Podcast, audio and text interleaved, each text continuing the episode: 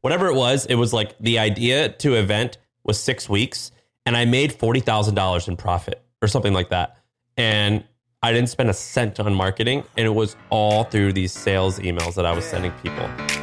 I feel like I could rule the world. I know I could be what I want to. Uh, I put my all in it like no days off. On the road, let's travel, never looking back. So right now on the podcast we have Neville Medhora. I've known Neville for um, ten years now, maybe eight eight years now. I was a, I don't know if you know the story, Ben. I was a fan of Neville's, so I read his blog, and I was 22 at the time, and he wrote about copywriting, and I was like, man, copywriting is amazing. I got to meet this guy. And at the time, he was charging for what he called a it was called a consult, like a like an hour long consultation. And I didn't have any money. I couldn't I couldn't afford it, but I bought his course and I was like, I got to get to know this guy more. So I I go, "Hey, I'm hosting an event in San Francisco. Do you want to speak there? I'll arrange all accommodations and travel." And he goes, "Yeah, I'm in." And so I bought him a ticket on Southwest for like 250 bucks. And his accommodation was I just let him sleep in my bed and I just slept on the couch. And the event, I think the event wasn't the event like just like 30 people. Hey, quick break to talk about our sponsor today. We're talking about HubSpot and their new AI powered service hub. Okay, so what is Service Hub? Basically, every customer today wants to be talked to in a personalized way. And before that required tons of human agents. But now with AI, you could do that in a personalized way with fewer humans involved. And so you don't have to scale up your team in order to deliver personalized chat and service. So check out HubSpot's new Service Hub to use their AI tools to give better support to your customers. That's what they want and that's what they deserve. So visit HubSpot.com slash service to learn how this all new solution can help you deliver customer service with AI to your customers. Uh, you originally had like a book club. That was the first thing. So you were also like, when you got there, you're like, would you also want to speak at a book club? And I was like, well, okay, fine. And then uh, you also did like Bootstrap Live. Is that what it was called? Yeah, and I made three thousand dollars hosting that event, and so it was all good. I, I, you made me money, and I paid for your flight. But yeah, you just stayed at my house. That was a little bit of a fast one. It was, as I remember it, I was sleeping. You're, you're like, accommodations are usually like a hotel suite or something. And it was like your couch with an 85 pound pit bull was was my accommodation. But anyways, so, I thought you were cool, and uh, we're still friends to this day. So yeah, so Neville was the best man at my wedding, so we're close. He also, him and I now live two doors away from each other, and Neville has this thing called copywriting course. It was copywriting course with two Ks, copywriting course with each K. Now it's copywriting course with two C's, normal spelling. And he's basically had this course on today is all about copywriting. Is all basically I'm getting at. But he launched a course like 15 years ago. And basically the same videos that he recorded for this course like 15 years ago is how he's been making a living for over a decade which yeah, I think funny. 2011. So I was working closely with uh, our, our good buddy Noah Kagan. He was uh, building AppSumo like off my couch, and we were launching courses through AppSumo. And this is like 2010, 2011 when courses were like a new concept. It was like kind of cool to release a course. And um, one of them that hit really well was about copywriting because we were sending out to all the uh, the AppSumo email newsletter subscribers, which is hundreds of thousands at the time. We were sending out all these really funny newsletters that also sold. So people would always ask the same question. They go, I know you're trying to sell me something. So why do I keep reading the whole damn email? And I was like, well, it's because of copywriting. And, and I had been like studying it for a while. So it seemed obvious to me. But everyone was like, what is copywriting? How do I do copywriting? How do I implement that on my own? And so I was like, well, let's make a course so I could replicate myself and sell that. And we released that on AppSumo 2011, 12, something like that. And it just like, it was one of those things that just like struck gold. It just hit. And I was like, oh, maybe there's something there. And over time, you're right that's kind of what I'm known for. And that is probably my primary income to this day. Yeah. And you live like a pretty fancy life. You own a nice house. you, you buy nice shit. You don't work that much. So, like, yeah. it's, it, it's been a good business. And now, and then, so basically, a lot of people now know me as the copywriting person or a copywriting, a, a cop, not the, but a copywriting person. You're good. And, You're good. Well, I'm okay. And I learned it from you. And then Shaan a little bit absorbed it from me. Now he's really good. And uh, so anyway, I, we wanted to do a whole episode on copywriting, but um, yeah, do we want to start with copywriting, Ben, or do we want to talk about the moving next door thing? Because that's kind of interesting too. Well, we're already on the copywriting thing. Like, let's keep going. I, I'm curious, Neville. Like, you talked about like we kind of started to get into Sam's origin story with you, but where's like your entry point into copywriting? Where where did you learn all this? They're easy. So, so when I was in college, actually when I was in high school, so this is a while ago, e-commerce was coming up, and I started an e-commerce business called houseofrave.com. I don't even know if it still exists. And it was a rave company. I sold light up and glow stuff online. I was like a middleman. It's like what we nowadays call drop shipping. Back then, it was kind of like a cool new idea. And so I started that. And I realized I had all these uh, people on the email list. There's like 8,000 people that had subscribed and opted in to the email list. And I never sent them anything. And I used to go to all these marketing meetups, and there was kind of like some of these scammy marketers were always like, you should just send out emails. The money is in the email, all that kind of stuff. So I started sending out an email newsletter that I thought you're supposed to send. It's like, here's my products, uh, big buy buttons, all that kind of stuff. And uh, I was spending 80 bucks a month on the email service. However, I was making about 40 bucks per email. So I was going net negative every time I sent an email. And I spent all this time like photographing uh, products, writing descriptions, all that kind of stuff. So then one of my friends, Ryan, he was just like, you should study copywriting. I was like, like, like the law stuff. He's like, no, no, no, like copywriting, like marketing. And he put me on to who Sam also knows, Gary Halbert. So I read the Gary Halbert letters. They're called the Boron letters, chapters one through 26. I printed them out and I read them. And the, the key is actually printing them out because he wrote them from jail and they're they're meant to be actually read out. So he wrote these letters to his son from jail, trying to teach him everything he knows, like in case something happened to him. And from there, every day until six in the morning, I was up reading these stupid letters. Uh, not stupid, but they're awesome. And, and I was so happy and sad at the same time. Happy that I had found this stuff and sad that I had not found it earlier. And from there, I went down this whole copywriting rabbit hole, studying Joseph Sugarman, Jay Abraham, all these like legendary copywriters, some scammy, some not. But I started applying that to House of Rave emails. And the first email I did, I had the highest revenue day I ever had um, in House of Rave history. And I was like, huh, that could either be a fluke. So let me try it again. And I did it again and again. And almost overnight, House of Rave turned into more of an email marketing company than a company making just random sales off of SEO. And that's how I got started. I was like, oh, there's something to this. And then you like created the course and, and it became a thing. But uh like you were kind of the first person that I'd really read about about copywriting stuff. What uh when did it finally click where you're like, this is writing is the way to go and, and words actually matter? Well, I've always written online. I had a personal blog called nevblog.com that I started in God knows when. I think I was like writing it in HTML. It was so long ago. And it, and it was on like blogger.com. And I remember thinking, I like doing this for free. This is before I was ever making money with with a blog. I, I just thought it was like a fun thing to do.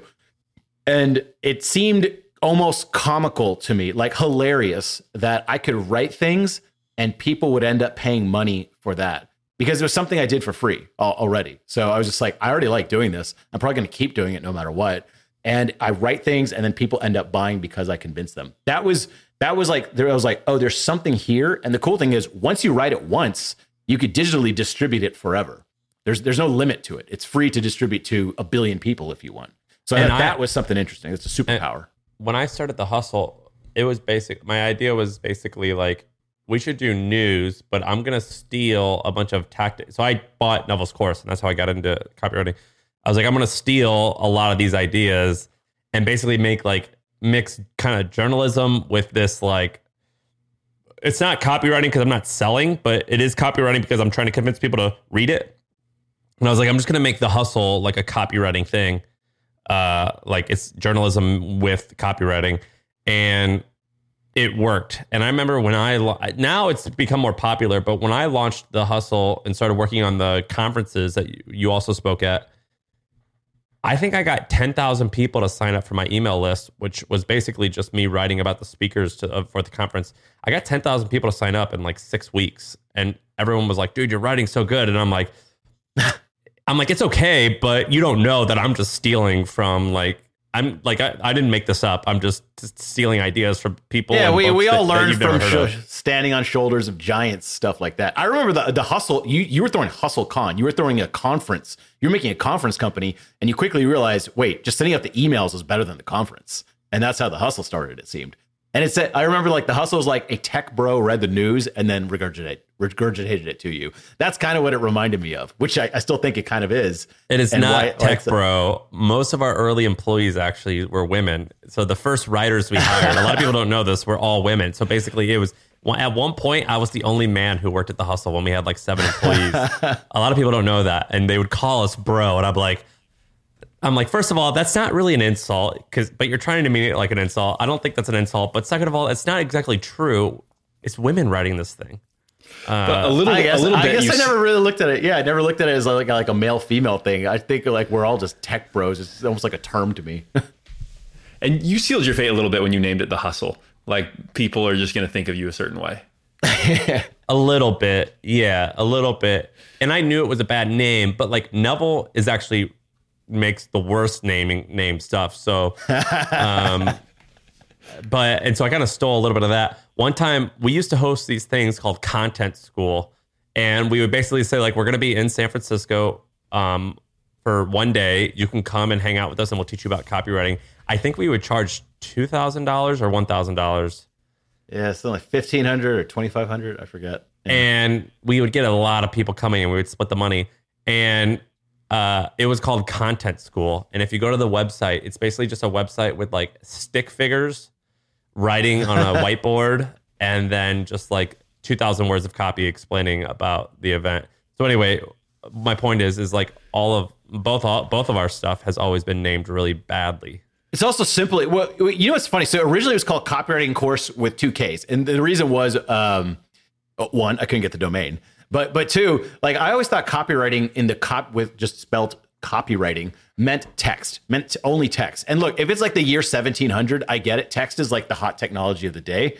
But now it's just like so easy to make videos and podcasts and audio video and maybe in the future VR experiences to me, copywriting is kind of in getting information from my brain to your brain or my brain to a million brains. So, whatever the most effective way of doing that is, I'm down for it. Whether it's writing, whether it's an image, whether it's a video, whether it's a podcast.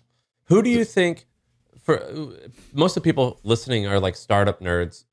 What is the most common mistake you think that people make and who do you think is a good example of someone who's just crushing the game whether it's a company or a human? Writing formally, I think, is the most common mistake you make because in English class, they tell you to write, Dear Sirs, to whom it may concern. And I think that's fine if you're writing a letter, you know, 900 years ago. But nowadays, like people want quick, concise, and we don't need all that formality. So I think writing like you speak is the main thing. And a lot of people, they sit down at a keyboard and they get paralyzed. They, they go back to English class and they're like, okay, I get brownie points for using bigger words. In fact, using smaller, shorter, easier words is probably better. Getting to the point very quick is probably better. I bet all of you, Ben and uh, Ben and uh, uh, Sam, although it says Sarah in your box for some reason. over I'm using Sarah's computer.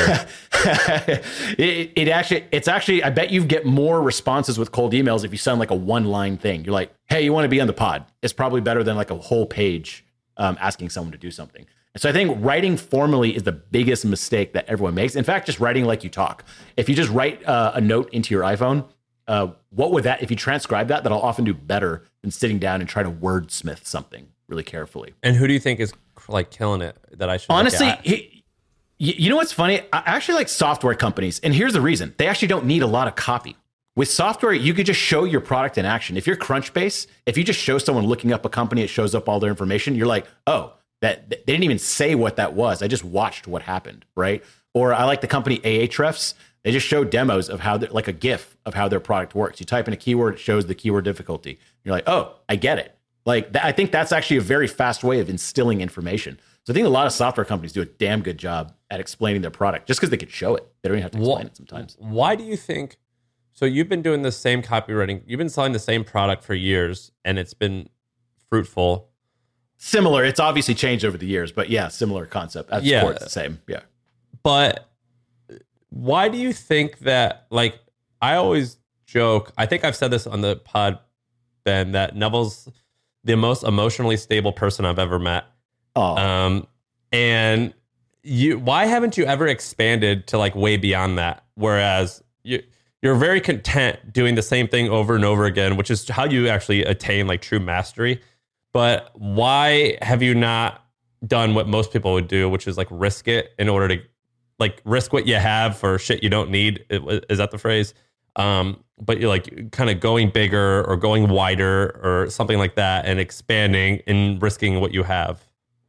Uh, interesting question. We've talked about this before. I've talked about it with a lot of friends. One, I think I grew up in a very loving household and I had a really good up, upbringing. I, I think I'm like maybe top 5%, top 1% of like lucky in that sense. And so the drive, generally what happens with people who are like ultra, ultra, ultra successful is they tend to have a chip on their shoulder. And as much as I like wish I had that, I'm kind of glad I didn't. And I just have to admit to myself, like, I'm not going to be the richest person on the planet. I'm not going to work that hard. Um, and so uh, I am friends with people like you who are never content, right? Or one of my other best friends, Noah Kagan, is just like there's always like this like element of like just never, ever, ever content. And I think that pushes me a little bit more. But also, I think I leave a lead a pretty good life. Like over the years, I've been able to buy whatever I want, do whatever I want. I think the only time I've ever actually felt like I couldn't afford something is when I was buying a house. I was like, "Oh, money matters over here." And I don't have money to buy any house I want on the planet. I actually have to like consider a budget for the first time. Uh, that was like the only thing like in a long time I felt like I couldn't afford. And so and I think I've done pretty well. Yeah. Listen to this. One time, um, so like for years I've been like, Neville, you're so like stable and healthy. And one time about a year and a half ago, or a year ago, him and Neville and my wife Sarah are, are, obviously good buddies too. And Neville was like, "Yeah, I'm like searching for a house, and like the things that I want sometimes cost like many, many, many millions of dollars, and my budget is like let's hypothetically say 1.5 million dollars, and it's the first time in my whole life where I've wanted to maybe I want to purchase something, and I actually have to think about where the money's going to come from, or I have to think about financing, and it's keeping up me up at night, and I realized."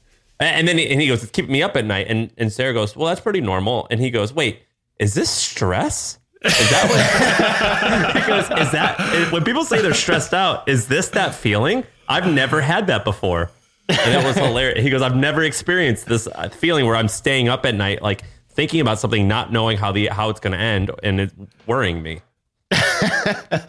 I mean, I, I, don't. Yeah, that's uh, that's true. When people explain like depression stuff to me, I have to like look up academic things to like like what is happening because I don't I don't get it. Uh, I just don't get it. So you guys met in what year? 13. 2013. Yeah. 12 or 13.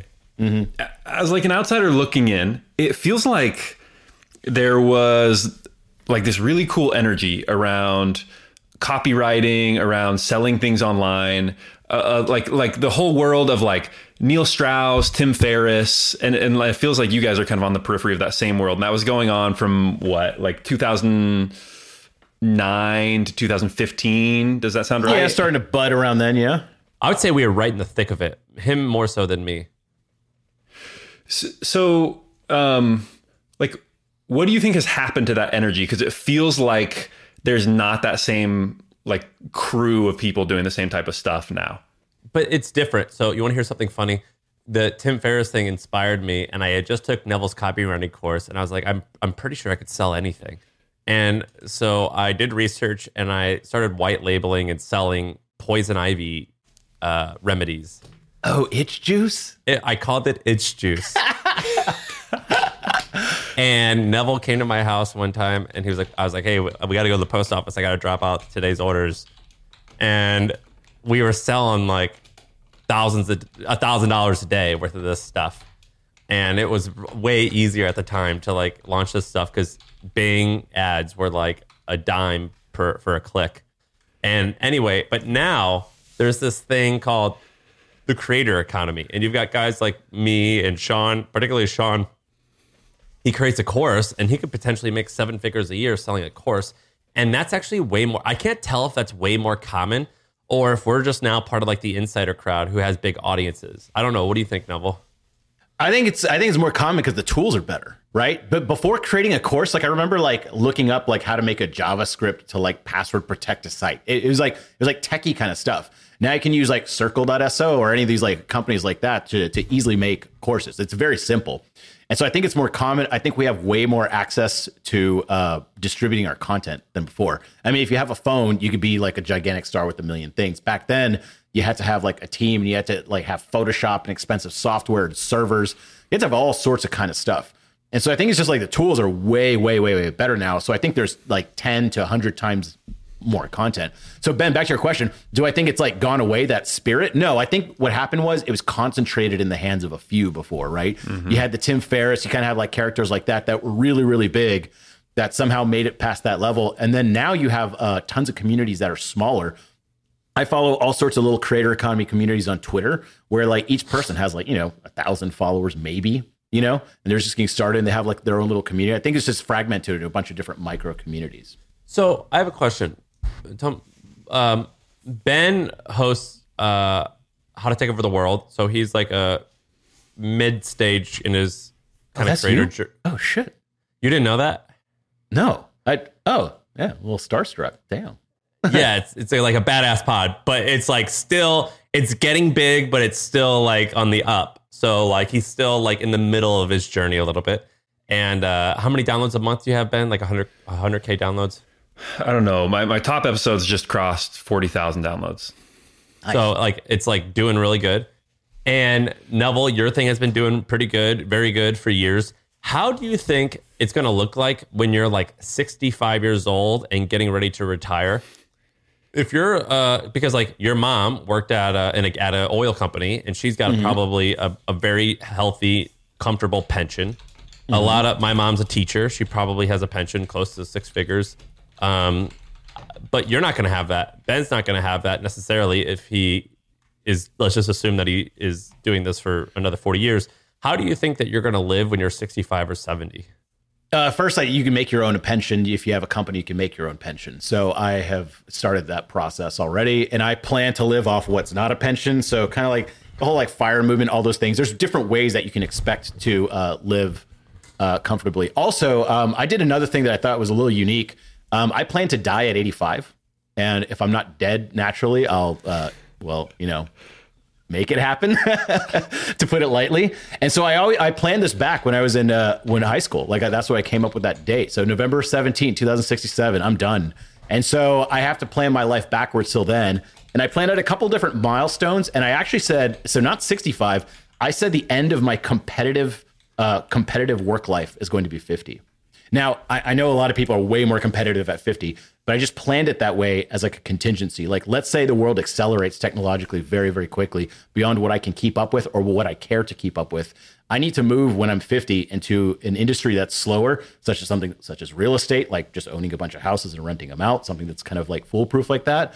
Um, but I say my competitive advantage will go away when I'm 50, is what I had said. Why do you so think I just you're need to die at 85? Why that that there's a there's a world where when we're 85, it's not it's more like a 65, like a like a today's 65. Hey, let's take a quick break to tell you about our sponsor. It is a podcast that we want you to check out. It's called D2C Pod. It's hosted by Ramon Berrios and Blaine Bolus. It is brought to you by the HubSpot Podcast Network, the audio destination for business professionals. And this is a podcast about all things direct to consumer, D2C. It's e commerce stores, it's how you optimize your brand. And they're talking with founders, marketers, and the platform creators about all kinds of things that you need to know for D2C, you know, website conversion, paid ads, Facebook ads, consumer trends, email marketing. If you want to know the stories behind your favorite brands, this podcast is for you. They did an episode recently about scaling creator growth and influencer incentives. I thought it's pretty cool. So check it out. Listen to D2C Pod wherever you get your podcasts. That's true, but you got to plan for what's going on today, not tomorrow. I mean, I don't know what the thing is going to be when I'm 85, and it's 40 years away, right? So I have no idea. But I did plan based on uh, actuarial documents. So my likely death date is going to be when I'm around 78. So male born when I'm born, all that kind of stuff. I'm going to probably die when I'm 78 by the stats. So 85 is actually like seven extra bonus years. Then also, when I was in high school, I wanted to be a doctor. So we had this awesome program We've got shadow 10 different doctors. I shadowed three different geriatric doctors and several in dementia wards. And that's when I saw just people that were like, I mean, this is kind of sad, but it's kind of like they're just like sacks of cells that still existed, but they weren't actually the, the same people they were. Their brains were mush. And I remember thinking like, damn, that's really hard on the them. It's also really hard on their families. And like we'd watch like, you know, a daughter of one of these people come in and the, the dad doesn't recognize her and she's crying and the kids are crying. It was like a whole mess. And I was like, I would never want to do that to my family or anyone else in my family. Like if, if they if I get to that point, I'm done. Like Neville, the chapter of Neville is gone. And so um everyone dies and everything that's lived has died. And even if you live to 200, you will die. And so I thought, well, wouldn't it be nice to at least plan it? Um, I've also seen a lot of families get torn apart when the the main matriarch, the patriarch of the family dies, and they have to divide assets, and the kids start fighting over stuff. And they're like, I want this and I want that. I've seen it rip the family apart. And I was like, you know what? Wouldn't it be cool on your deathbed that you're just like, all right, here's what you all get. Here's what it is. I signed off of it. I'm in good health, good sound, and then you take off. That's what I want. But And you don't have I to think- die in order to do that. There's a great book called um, "Die with Zero, and it's, it's the whole, the whole premise is actually really interesting. It's like basically, let's just say that you have a little bit of money and you're gonna donate it. It's like, well, maybe you should donate it now while you're still alive, so you can actually see the fruits of your labor. Or if you have a, uh, if you're if you're gonna give away money to your kids, it's like. Hey, have you thought about giving it to the money, giving them the money while you're alive? So like you guys can take a vacation together, or if they buy a bigger house, you're able to go spend time there. And so you can die with zero. Or you what Ben? I think one of the reasons people don't do that though is the estate tax versus the gift tax. Like I think you get hit super hard if you gift it while you're still alive. yeah, but who gives a shit? Yeah. you know what I'm saying? Apparently, people with a lot of money do. Well, I I I know they do, but I think that's nonsense. I was talking to my father-in-law, and he was telling me how he wants to give uh, his daughters, my wife, money when he dies. He's like, or you know, they're just talking about like inheritance or wills and things like that. And I was like, hey, I know this sounds weird because technically, like, you know, like what what you give to her is going to be mine too. So it sounds like I'm asking for it, but I, I just want to you know, like, I, I'm not. But have you thought about giving it to giving us whatever you ha- want to give now, so we can all like. I was like, I was like, we could like spend it together and enjoy it, or don't give it to us at all and just go and buy yourself some really nice stuff, and we could all have fun together with it. Um, but like maybe we should do it. We could we could enjoy it together as opposed to you know like when you died. I was like, do you remember what it was like before you were born? And he was like, no. I was like, well, that's probably what it's going to be like when you die. So like, who cares? Like, you know what you left. Anyway, that's my opinion. I think that's a good point. Yeah. I, I- I- I- okay. I, I remember I wrote a short book about this that I never really promoted because it's not like a, a, a philosophy I want to like actively jam down people's throats. I just thought it was healthy for me. Is that knowing when I'm going to die makes me live happier. So if you know you're going to die and someone's like, "Hey Neville, I want to give you the awesome opportunity, but you have to live in like uh, bumfuck wherever," and uh, it's not going to be ideal, but it'll just be for five years. Well, knowing that I'm going to die, that those those minutes and times and years are going to be very precious to me. I'm going to be like, no, I'm not going to do it. Like I just, I'm not because that's not how I want to live. And so I know I have this like finite amount of time. And 85 is the date I've chosen. Now, people are like, well, what if there's better technology? Well, I'll reconsider then. It's not like a bomb planted in my head that's going to go off when I'm 85.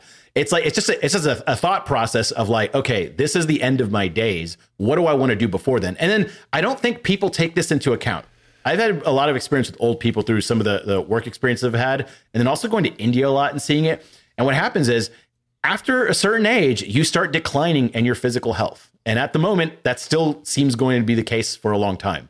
And so, you, if you want to climb Mount Kilimanjaro, you know, after you're 70, it's going to be very difficult. So you may as well do it when you're younger and capable of it. And also, as you get older and older, you have a lot more responsibilities. So if you want to do some dumb shit and get it out of your system, you better do it when you're young and healthy and have no responsibilities.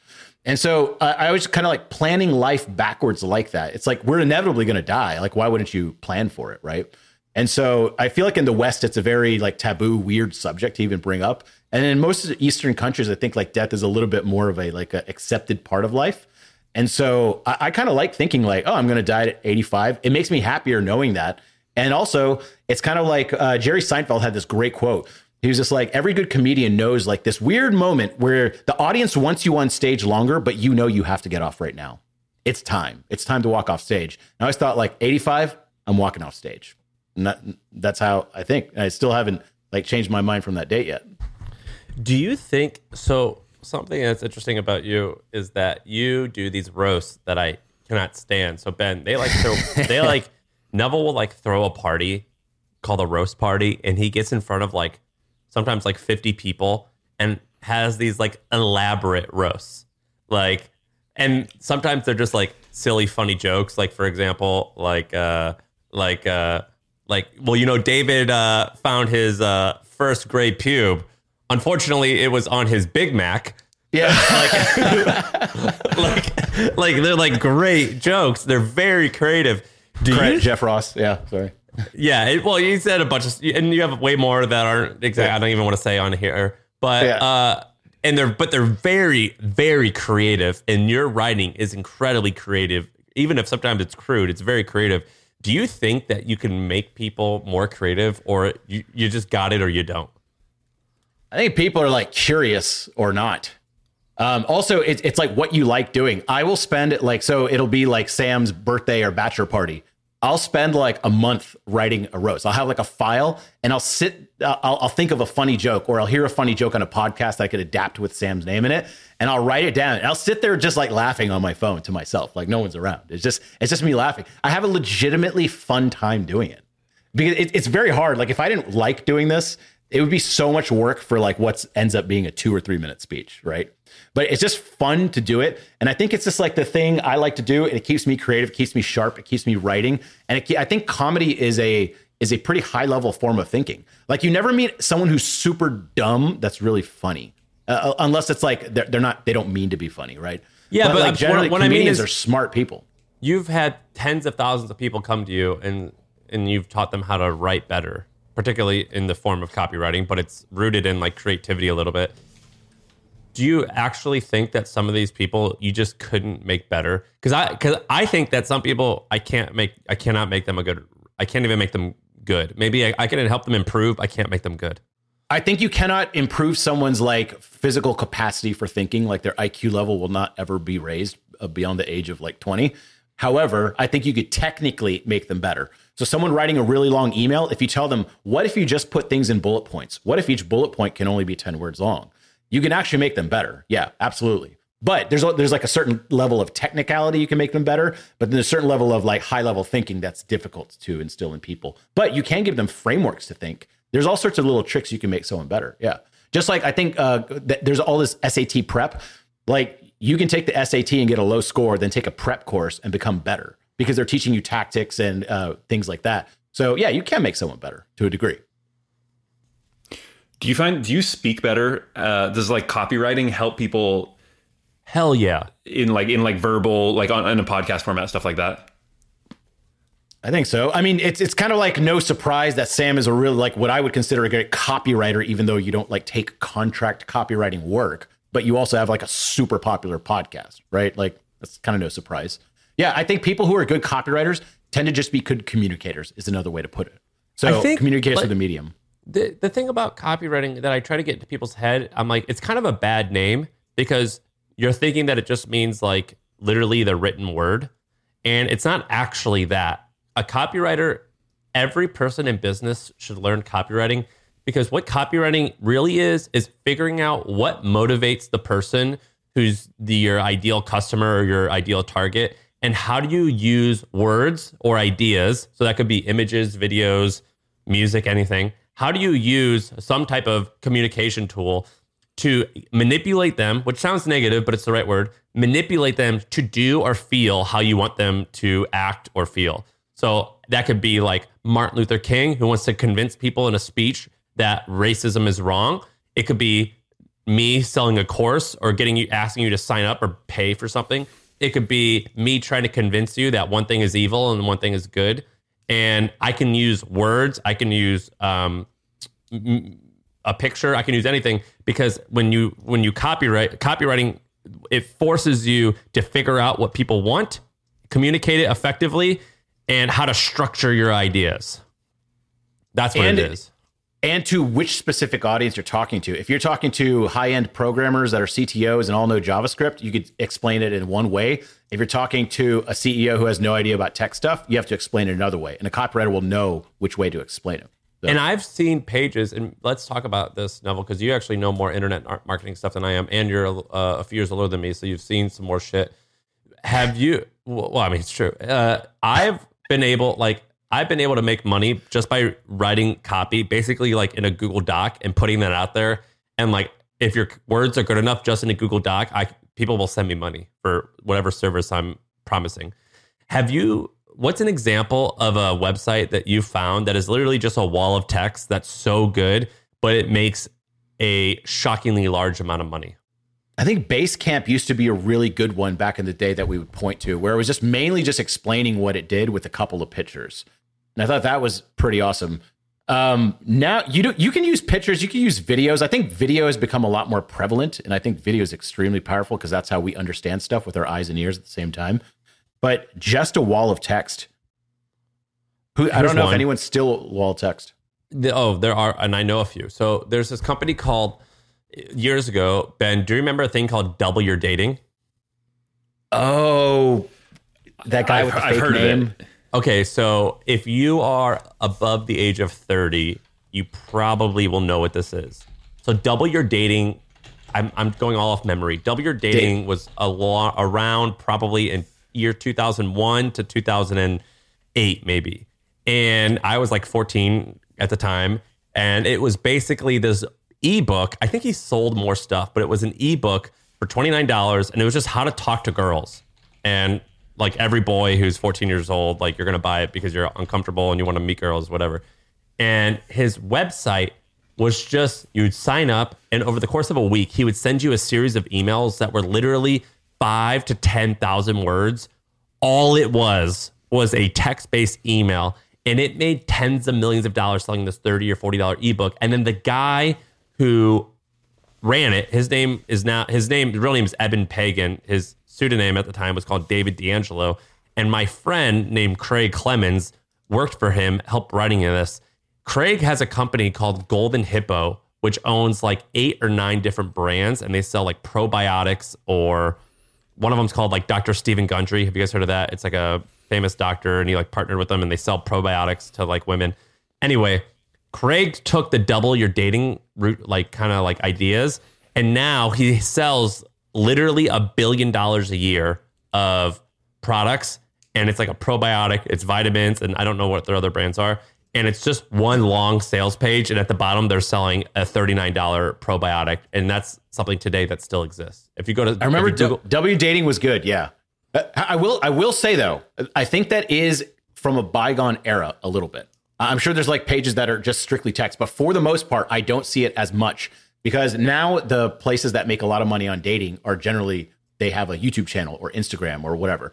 They're not just text like they used to be. It used to be a big deal back then. They could just write a long page of text, but you don't see it quite as much because we have. You know other where do you see it? communication. go to Amazon.com and type in Kindle or like a Amazon product or Mm-hmm. Echo. Hi, you, I, you might have a word. Do have, if most copywriters do this, do you have a word counter automatically installed on your Chrome? Yeah, you can just. I just highlight it and it tells me. Yeah, that's what I do. Go to Kindle, the Kindle listing, and tell me how many Mm-hmm. words it is. It's like three or 4,000 words. And I cannot stand when people say, well, no one leads r- r- long copy. And I'm like, no, like long copy almost will always outperform short copy. You just like you, you, you, you, for some reason, people think that long is not good. J- Joseph Sugarman, uh, RAP, uh, had, had a great thing. He said, "Write long copy, not long-winded copy." That's the Yeah. difference. So this is this is like very. There's a lot of things you need to go over with the Kindle that I'm looking at on this page. It's talking about the PPI, the glare-free. You can you, it's water resistant, all that kind of stuff. So it has a lot of features. So therefore, it has a lot of copy. But if you're selling a basic yo-yo for five bucks, you probably don't need a lot of copy. You'd probably just make it long-winded. So yeah, like this has a lot of cool things to write about, so you can make long copy. But I don't think you should make long copy just for long copy's sake. In fact, I would say I've seen a lot of good selling on Instagram. Like a lot of, I I run a site, site called swipefile.com where I keep all the good marketing that I see. And one of the cool things that I've noticed is on Instagram, people sell through stories now. And I'm like, this is like the evolution of how to sell. What's an example? Um, I see a lot of these like courses and stuff, and some to, or like business courses. And so I remember writing articles about how to make like a logo, how to make a good logo and headline. And then I see like there's like a guy named Chris Do, the this uh, Asian dude I, I follow on uh on Instagram, and he has these great stories on how to teach you how to do that kind of stuff. And I'm like, this is brilliant. This is like taking that long article I made and condensing it into an Instagram story that's visually appealing, it's fun, and I can go through it in like 10 seconds. I remember thinking, wow, I learned something in 10 seconds. That is great copywriting. That is instilling information in my brain very, very quickly and efficiently. Why haven't you done that? Uh, man, good question. Yeah, I don't know. Well, so one of one of the things I think about social that I, I think you know that if you build your brand on social media, like this is a direct quote from Sam Parr, It's like if you build your brand on social media, it's like renting a place where the the landlord raises the rent every 18 months, doubles the rent every 18 months. And so I think what happens is whenever we write long form um, stuff for SEO, it every single day, no matter if Neville works or not, I get more I get more and more people coming to the site. Whereas if I only focus on social media, you get people on the site while you're on that treadmill, but it falls off very quickly. And I'm not very uh, consistent with social media, so it's not something I think I would like win in necessarily. But I could build a system around it. Yeah. So Neville, you talked about that first uh, sales email for your um, for your Rave website. I'm curious for both of you. Uh, for you, Sam, like, do you have an equivalent, like, where the light bulb went on, where you were like, oh, like this works. Like, I can get people to do stuff with my writing. Yeah, on the- and, on and the- Neville also for you afterwards. Like, was that that for you, or was there another moment that where that light bulb went on even more? Sorry, go ahead. Neville was at the time it happened. For me, it was um, I hosted the first HustleCon. I had the idea for it. I think on May 1st, and then it happened in June. Whatever it was, it was like the idea to event was six weeks, and I made forty thousand dollars in profit or something like that. And I didn't spend a cent on marketing, and it was all through these sales emails that I was sending people and it worked so well and my website was ugly and i was like this works and then when the hustle launched we created a welcome email and welcome emails typically are like i call it the forgotten text so there's like your thank you page there's like the confirmation page when you subscribe to a website there's the welcome email after you've given someone your website uh, given someone your email there like there's like these these forgotten areas of people's websites and I was like, let's make all of those areas incredibly funny and surprising. And I bet you people will share it and it'll get us more traffic. And so we did. And so if you Google the hustle welcome email, we created this welcome email and it was like funny. And people started writing so many articles about it. And I'm like, dude, this took us like four minutes to do. And we kind of stole the idea from someone else. It's not that original. This copywriting thing is awesome. So that was like when it hit for me. Also, also behind the scenes, I knew you when you were throwing HustleCon. You made really good cold emails to speakers because you because you knew that like if you get the whales, everyone else will follow. So if you get the big speakers, and you made these awesome uh, emails with gifts, which like you know ten years ago was like kind of cool, and, you- and you held up like the volunteers. They would hold up a sign that said like, "Hey Ben, will you come to speak at HustleCon?" It looked like you made like a custom email. In reality, you just like photoshopped their name on it. Yeah, it's the same one over and over. yeah. Uh, yeah, th- those there's there's definitely light bulb moments like that. I said I had my House of Rave one, and then the next one was when Noah Kagan was building AppSumo off my couch.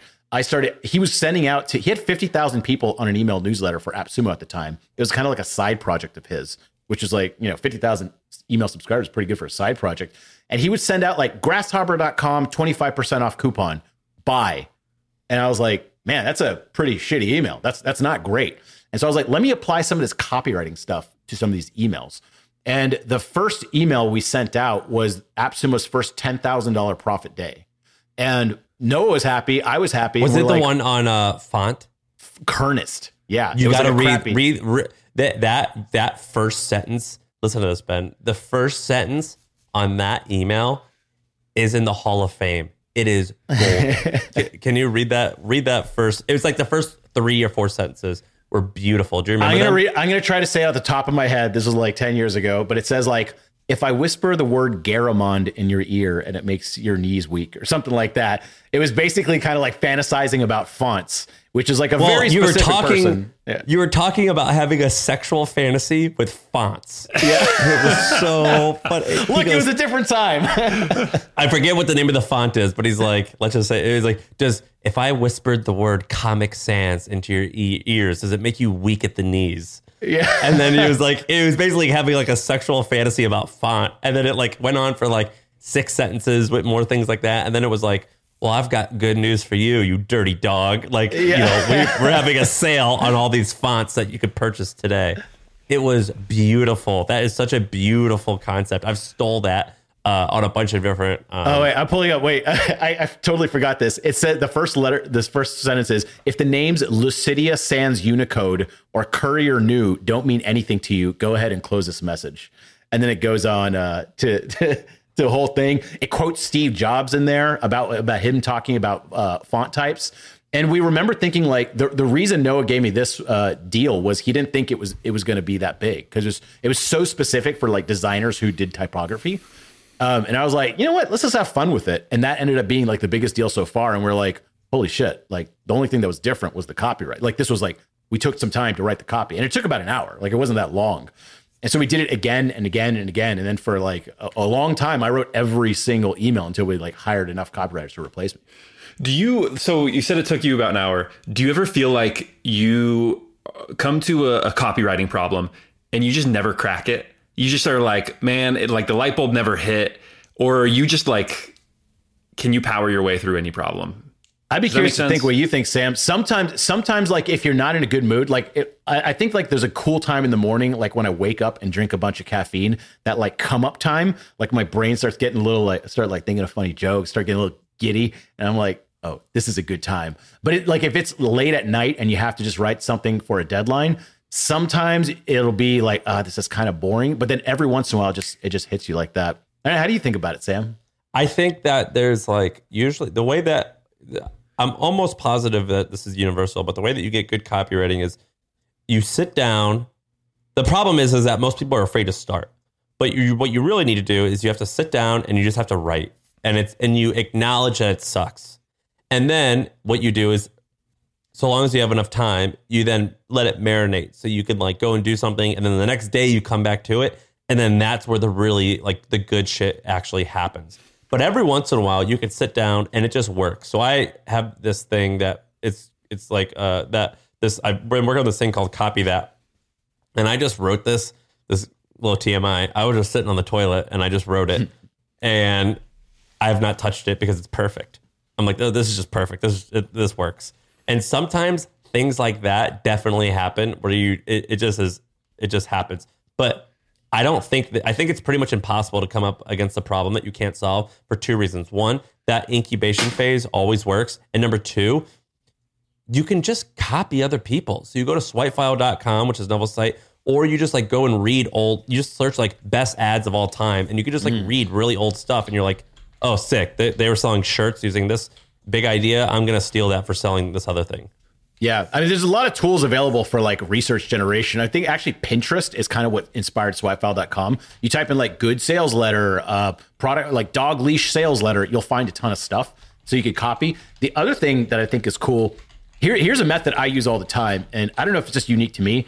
If I work with other people where I think they can see my screen, okay, so if we're on this call, I would share my screen and do work. So right before this, I host a thing called Writing Wednesdays, like for our members, and like certain like a certain amount of people show up, and we just share our screens and work. That's it. And whenever I do that, I tend to get the best work. I get a lot of work done. Um, I invite uh, Sam and Sarah over to my place to co-work every once in a while. I have my neighbors over. I have pe- people over to co-work all the time. And what I make them do is I tell them, I'm like, at least one person has to sit on the same side of the table as me because otherwise I'll just be on Reddit or Instagram just goofing off. But if they're looking at my screen for some reason, I keep pushing forward and write good stuff. Sam, Ben, tell me this. Have you ever been like in an airplane and you're like in the seat and there's other people next to you and you know people can see your screen? I bet you get some good writing, right?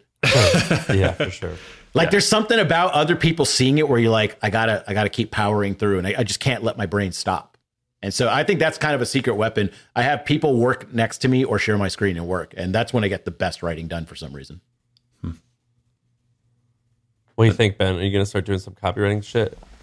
Yeah, well, like I kind of already am, right? Because I script out all my episodes. So I'm writing and like I think it's pretty good, but now I'm actually trying to start selling stuff uh, because I haven't been making much money on my show, and now I'm trying to make money on my show, and so this is all. Ooh, that'll be the true test. That'll be the true test. But you know, so you know what? what's the- listen, listen to what happened, Neville. Listen to what happened to Ben. Ben had this guy.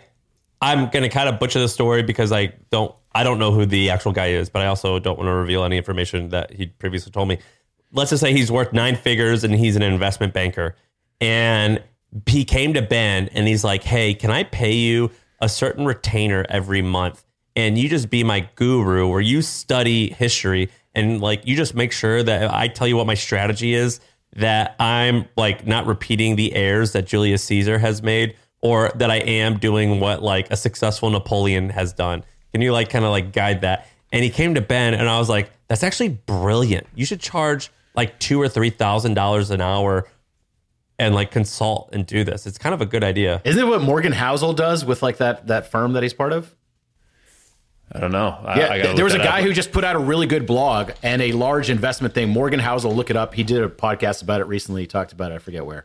And he, uh, he, The uh, collab collab fund, I think it's called. there you go, that one. And so they reached out to him and they're just like, we're going to pay you a bunch of money and you just write stuff and you just be, you write about anything you want. And, and that sounds reminiscent of what you're doing. Huh. Yeah. So after that, Sam, I don't know if I told you, I got. Oh, I, I did tell you because I asked you. Uh, I know the guy listens to this show, so it was a little weird to be airing about. I was asking you how much to charge, and uh, That's not weird. he said, will, he said, will you speak and how much do you charge? And you're like, hey, how much should I charge? No, but it's weird because he listens to the show, so he's going to be like. So now he knows that when he was like, "Hey, do you want to come uh, speak to my company?" I went Well, to you and I- said, "How much should I charge?" And what did I say? I said, ask him what's their budget. Yeah, and he didn't help. He didn't, that was that didn't work. He was too smart for that. He's going to throw it back yeah. to you. He was like, "I want to be respectful of your rates. Just let me know." Like, You know what I've done in those situations, by the way, that's very helpful? Sometimes you at this debt, you're at this stalemate where it's just like both people want everyone to win. Like, I don't think this guy's trying to screw you over, right? I don't, I don't think so. You're also not trying to screw him over. You both just want to arrive at a nice uh, junction. So I would say something along the lines of this. I'm like, look, I, I, I want I know you're trying to do good by me. I'm trying to do good by you, but I would also like to be happy with the amount of money. My lowest that I would be happy with is I'm just going to make up money, a thousand dollars. Okay. But I would be like ultra, ultra thrilled to work for you if I was getting $40,000 a month. I mean, that would be like my dream. I would dedicate all my time. I would tell everyone else, I'd be so thrilled. Is that something that's like in the realm of possibility? And then what happens is he's going to be like, well, it's a lot of money. Da, da, da. Maybe we can settle on $25,000, $30,000, right? Which it, you'd probably be happy with. So I think those are generally the things. And also being just ultra honest, I found um, makes it happy. And sometimes, a lot of times, they're like, you know what? If you're going to be that happy and want to do really good work for me, I will pay you that money. That's that's the way I would approach it. Yay, What are you going to nay? do now? Uh, that- no, that's uh, that's. I'm gonna I'm gonna transcribe what you just said, and I'm gonna say basically exactly that. Might change the figures a little bit, but yeah. I see why you wanted this guy to come him on the show, Sam. That was that was good. I want to talk about one more thing that I think is interesting. So, uh, basically, I tweet about this a lot, and a lot of people say this is my dream. So Neville and I live um, like two or three doors down, enough that we pretty much see each other every single day because each of us will take walks. Um, and I actually think when people were like, "That's amazing that you guys are best buddies and you live next door to each other," I'm like, "Yeah, I think everyone should do this because it will make you happier." It's kind of interesting because I'm almost positive that this is what a lot of immigrant families do when they come to America. Is they like move to like some type of housing complex or some type of cul-de-sac or something where they're with you know you're in a place that's new to you you're nervous it's more enjoyable to be around a bunch more people and you kind of like raise your kids together um, i think more americans who aren't immigrants just um, uh, americans who are born and raised here should do that it, it, it is i'm happier because we live by each other Oh, totally. I think the key is so a lot of people there's like this newfangled plan that everyone has. They're like, let's buy a plot of land and all be neighbors. So that actually doesn't work. And the reason is because you're neighbors. That's too close. You got to have like some separation. So me and Sam live around the corner from each other. We actually share an alley, but there's some semblance of privacy. But also, I can walk hundred feet to his house. You know, like I saw you this morning, just like you were like showing your dad your motorcycle over FaceTime or something like that. And I was like, hey, Yeah. what's up? We saw each other for ten seconds, and I'm like, that was that was a hangout. That was a hangout. And so I think that's the key. And then also, I grew up like this. We had a lot of family friends in our neighborhood, and it's kind of cool. Like if, if you're kids, you could your parents like don't mind if you hang out with other kids they know, and so you can walk over to their houses. If you need to borrow a cup of sugar, or whatever, you can walk over. I think it makes you immensely happy. Like the whole point of life is to have like a really fun, good community. And also, whenever I go to India all the time, people live in what are called colonies. A lot of times, it, so it's essentially like a co- apartment complex. Imagine it like that and you know everyone in that colony. And so you have like a million people over at your house. You pop into other friends' house, you don't even knock on the door, and it's really fun. And when you have that much stimulation and fun activity going on, the last thing you're asking is like, what's the purpose of life? am I happy? Da da da. It's because you're just you're active, you're happy. The old people are happy, the young people are happy. It's really fun. And then when people come over here and live in a a big house but by themselves, isolated, like you get very lonely. And even though you have an awesome house, it's like who cares? Like if you don't have a lot of friends around, what's the point? Do you guys see each other m- more off more days than you do not? Do you see each other majority of days? Yeah, Yeah, he'll walk his could be dog in front of me. It could be as short as it just waving and and saying three words. Do you have anything that you regularly like? You guys don't lift together. You don't run together. You don't. We exercise sometimes together. We we kind of just sit on the porch and do nothing.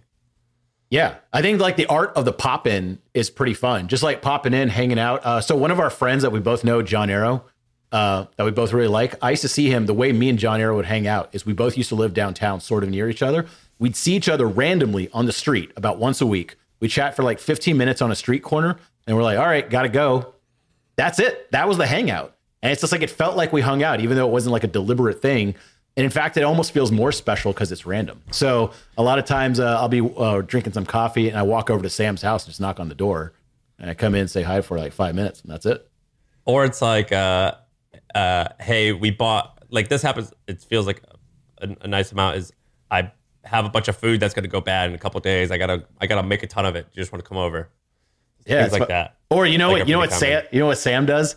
I have like all these alarm sensors all over my house, and so if someone opens my back gate, which no one ever opens my back gate, there's an alarm that goes off my house. It goes back gate opened, and Sam will open that, and then he'll he'll wait like five seconds for me to like run out the door, and I'm like, what's going on? And he's like, hey, and I'm like, Sam, yeah, that's his way of pinging me. like I know it's Sam if the back gate's opened. Do the Mormons do that, Ben? I thought you guys all like you guys have a pretty good community. Yeah, it's interesting. Um, we do, but not in a like living near to each other sort of way. Like we just, you know, have activities that we get together at the church and we see each other at least, you know, a couple times a week. But um, yeah, I, I, this is something Neville for background. I've been thinking a lot about. Of like, I am one of those people. I think a lot of people are rethinking this right now.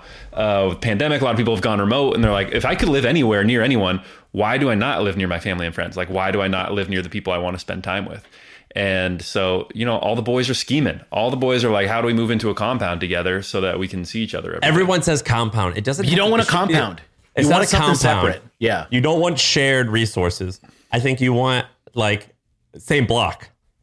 Yeah, I would find it very awkward if we were actual neighbors. Like if me and Sam were actual neighbors, it would be like, I think it'd be too much. I think it'd be a lot. And there would be some conflict. It's like, dude, what the fuck? Why don't you like? Why are you being messy like this? Or why? Why is this thing overgrown? yeah, for you want to have people over and like you- you're like, oh, they're having people over, but not like I feel. I feel like that's too weird. It's too much. Like you get there has to be some separation. So I think like the compound idea never really works. It never gets off the ground because you Everyone legitimately says do not- compound. you don't want to look out the the window and your neighbors right there. That's that's a lot. Well, I think the reason that people go immediately to compound is that like the logistics seem easier, honestly, of just like, okay, blank slate, we'll build houses next to each other, than the like, all right, let's hope the serendipity Dude, lines that's way up not. of that- that's way not easier. Yeah, and also, by the way, in a lot of other cultures, like in Indian culture, a lot of times very rich families, what they'll do is they'll build gigantic houses, and each uh, they have separate entrances for each floor. And the kids, like one son, will live on the second floor, another son will live on the third floor with his family, and the parents live on the first floor. That, that's pretty common, where they all live together in a big house, and they have like some semblance of privacy, but also not. So, and it, it's kind of fun. but that is the that is the compound right there though. That is a comp. It's it's like it's not That's ideal. Like. I wouldn't want to do that because it's it's it is your family and it is you. They're all kind of up in your stuff. But I think the uh, ideal is in the same neighborhood, like around the corner, like where you're you wouldn't mind your kid just walking to the other person's house by themselves. That that would be ideal. Yeah, I think it's the most fun. Just getting to know your neighbors, having that strong sense of community. I think also there's like a security aspect that's kind of cool. Oh, Sam Sam wasn't getting back in time for his motorcycle to be delivered, so he just had it delivered to my house. So Yeah. like th- just convenience factors like that are pretty cool. And then also like whenever I show people my house as a tour, I bring them to Sam's house as part of the tour. Like it's like part of the, it's like an extension of the tour. It's fun. Have And you? I actually think it's helped you meet more girls because you have if there's like a girl who you're trying to see and you're trying to impress her and she sees that there's just like action happening in the neighborhood, it's like, oh, this is exciting. This is fun to be around. Well, thanks Uh, for I blowing up my uh, my secrets, but uh, yeah, Uh, it, it is fun when people come by. Like even when like Noah comes by. I remember the other day, um, you and Sarah stopped by in your car, and you're just stopping and chatting in front of me, and then Noah came by in a different car, just totally random, and we were all three like talking to each other. I was just like, that's a pretty cool moment. That was a fun moment. Yeah. Have you guys had any moments of conflict? Uh, sorry, I, am not meaning to be your therapist right now, but like, ha- has there been anything? Not really. so. We both we we knock. Last night, uh, he was on a date, and I and I didn't want to ruin it, and so I had to make sure that he answered the call before uh, before I came over. and so, because because Neville's single, and so I'd be like, "Hey, are you with anyone? Are you alone? Like, are you dating anyone? Like, you know, are you seeing someone? Can I can I come over?" So sometimes I do that. I'm married, so we don't. I don't have that issue. No, I mean, I, I think we also knew each other pretty well, and we're. I think we're. But if there's ever any issue, we bring it up right away, and so I don't think we have like lingering issues with each other. So no, I don't think we've had any conflicts about it yet. It's been about a year, right? No, it's been a year and a half. Uh, yeah, you're right, a year. Uh, And eventually- November. And I think if Sarah and Sarah eventually have kids, they'll probably end up moving to New York or something, probably. And I even actually like it makes me sad to even think about that. I told her I was like, dude, I don't. I'm like, this is kind of perfect because I don't love Austin. I like Austin, but the reason, the only reason I would stay is because, uh, like, because of the convenience with you and also a couple other friends. And now that we're all in the mode where we're all we're all having kids at the same time too, I'm like, man, this is sick. We should all. Let's all. Ben, did you raise your kids with anyone else? like, Uh, did you like did like a close friends how Yeah. have kids within one year? Yes. Is that awesome? Yes. So for us, it was two doors down. It this other Mormon family called the Coons, and uh, it was like literally just like uh, it's not racist. It's just that that's their That's name. a horrible name. we their can say name. anything. I, anyway, uh, and anyway, it was just like um, all you know. The kids were all the same ages, and we just ran back and forth. And who knew where dinner was going to be for everyone that night? And it was great. By the way, you know my working backwards from 85 plan. And Sam, you can back me up on this. I've been saying it for years. I wanted to I wanted to have kids around 2023. That's when I'm 40. That's when I want to have kids. So I started telling all my friends like 5 years ago, I'm like 2023, let's all have kids because I grew up with like a pack of kids, like a pack of friends almost my exact age within 1 or 2 years. And it was awesome. Like it was really fun. We're all still best friends to this day. Like that'll never change. And I think it was great. And I, was, I would love for my kids to have that. And also, I think as a parent, it's much better. Ben, you could probably attest. If your kids want to go play, you could be like, yeah, go play at the Coons, right? Like you can go play over there. And you don't have to worry about it. It's kind of better for the parents and the kids. And the kids get to have like a whole pack of friends, which is awesome. So I've been telling everyone 2023, that's the date. Everyone had pop out some kids around then.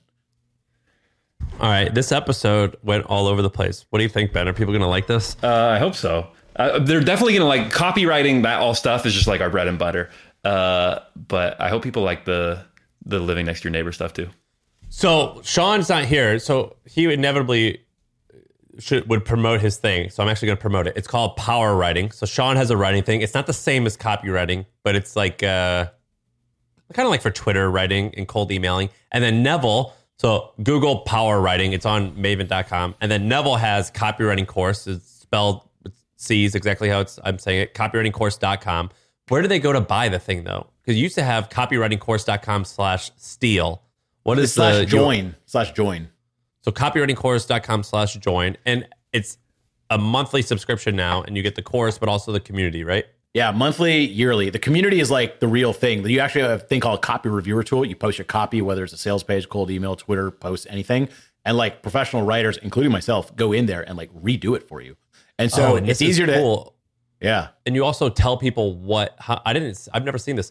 March 2022 had 1,200 posts, 2,000 likes, 212,000 words written in the community. That's a whole other story, but we moved away fully from WordPress, which I love, but we moved fully to like forum software because I'm convinced that like this is where all the sites are going to go in like two years. They're all going to try to make their own little social network for their own community, but not on anyone else's platform. So that's what we did. We just switched over this week and it's pretty awesome. What's the conversion rate of copywritingcourse.com slash join? Because it's just like it's like 4,000 words. It's pretty. It super depends on whenever we do email promotions. So on a normal time, I don't know, maybe one to two percent on just like normal days, but then whenever we do promotions, it's much higher. Yeah. So what? Just on a nor- uh, just uh, from traffic coming to the website and people clicking onto slash join. Do you know what the conversion rate is? I don't know the exact conversion rate. Um, there's certain times like beginnings of quarters, it's good. End of the year, beginning of the year is really good. Almost like gyms, like seasonal. And then uh, through the summer is more like slog months where you have to like actively promote. And then at the end of the year, we just crush. Like Q4 is just it's just easy. Yeah, this page. Oh, hey, I'm on the I'm on the page. You're on Awesome. the page. Sick. Well, copywritingcourse.com slash join. Do we all Neville, have and then- copywriting courses? Copywriting Mine- course, copy that, power writing. So, our no, copy that, which is my thing, copythat.com. That's not a copywriting course. That's just a set of drills to keep sharp. Your thing actually teaches you how to write persuasive copy. Shaan's thing is like uh it's called he calls it power writing and it's you can use it for Twitter and cold emailing. So I actually think that your thing is like covers all of it. And then me and Shaan's thing are very specific subsets uh, of that, right? Yeah, I think so. I think. I mean, it, people always ask me, they're like, "Is it competitive if someone else has another copywriting course?" And I was like, I don't know. It kind of expands the pie, in my opinion. Like I've noticed, like, uh, you remember Dan Lok? Did y'all ever talk about that guy? He's kind of this Yeah, I real, don't like that guy. That, voice. He's kind of a little bit in the scammy range, like a Tai Dude, that guy's type. vibe. totally fucking scammy. Well, it, well, here's the here's the funny thing. Here's why I love and hate him. One, he would talk. He would talk, have these YouTube videos that are very popular, very well done, but they would say you should become a copywriter, you'll be a millionaire overnight. It was just like kind of lies, in my opinion. But the point is, it kind of drummed up interest in copywriting in a way. And I remember a lot of people coming from his stuff to ours. Um, it, it was it was 50-50. Some people were realistic about it, and some people were like, "Well, I'm ready to start earning six figures tomorrow. How do I start doing it?" And we're like, "Oh God, you came from Dan Lok, right?" Um, so in a way, it kind of expands the pie whenever other people talk about it. It becomes a more popular thing. and I promote your yours in mine. Oh, So it totally. works out. Yeah. Um, all right, cool. Ben, hopefully this turns out well. Neville, thank you. Oh, and, And, uh, Ben's Neville- copywriting course is coming out next month uh, called uh, "How to Take Yeah. Over Copywriting." There we go. Yeah, write copy like Napoleon and Julius Caesar. Uh, Neville, what's your, That'd be pretty good. how to write strong memos like like your Napoleon Bonaparte. Uh, Neville, what's your um, Twitter? NevMed, N E V M E D, NevMed. Awesome. Thank you, Sam. Thank you, Ben. Feel like I can rule the world. I know I could be what I want to. Uh, I put my all in it like no days off. On the road, let's travel, never looking back.